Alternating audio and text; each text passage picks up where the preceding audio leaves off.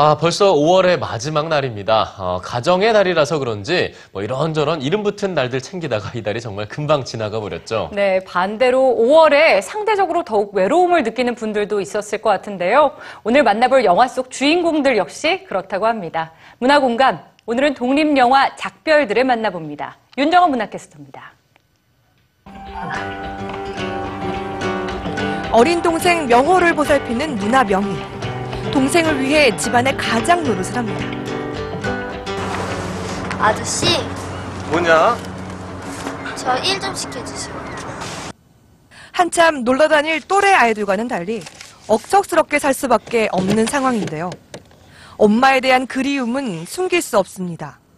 연변에서 저와 동생이 이제 먼저 넘어와서 엄마가 오신다고 했는데 엄마- 기다려도 엄마는 항상 오지 않고 그래서 저희는 엄마를 하루하루 기다리면서 이제 또 생계를 유지해야 되는데 그럴 수는 없으니까 이제 제가 또 도둑질을 하면서 나쁜 짓을 하면서도 동생을 이렇게 힘든 상황 속에서도 키워내는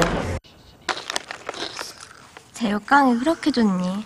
삶의 고단함이 묻어있는 눈빛과 굳게 담은 입술.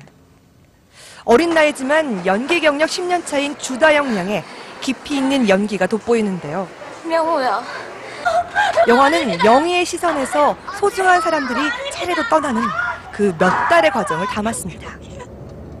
버려진 혹은 방치된 아이들에 대한 얘기를 좀 하고 싶었었고요. 그러니까 지금 상황에서 가장 극단적으로 우리 상황에서 그 가장 주변부에 있는 애들이 누구일까라는 생각에서 연변에서 넘어올 수도 있는 그분들의 아이들이 법적이나 사회적, 제도적으로 지금 아무런 혜택이나 보장을 받을 수 없기 때문에 헐- 아, 그런 측면에서 그 아이들을 이렇게 소재로 혹은 배경으로 삼았었던 것 같아요. 명희와 명호는 불법 체류자입니다. 아이로서 마땅히 받아야 할 관심과 사랑을 모른 채 살아가는데요. 불안하게 아이들의 뒤를 쫓는 카메라처럼 작은 뒷모습을 보는 우리의 마음은 조마조마해집니다. 안 누나요.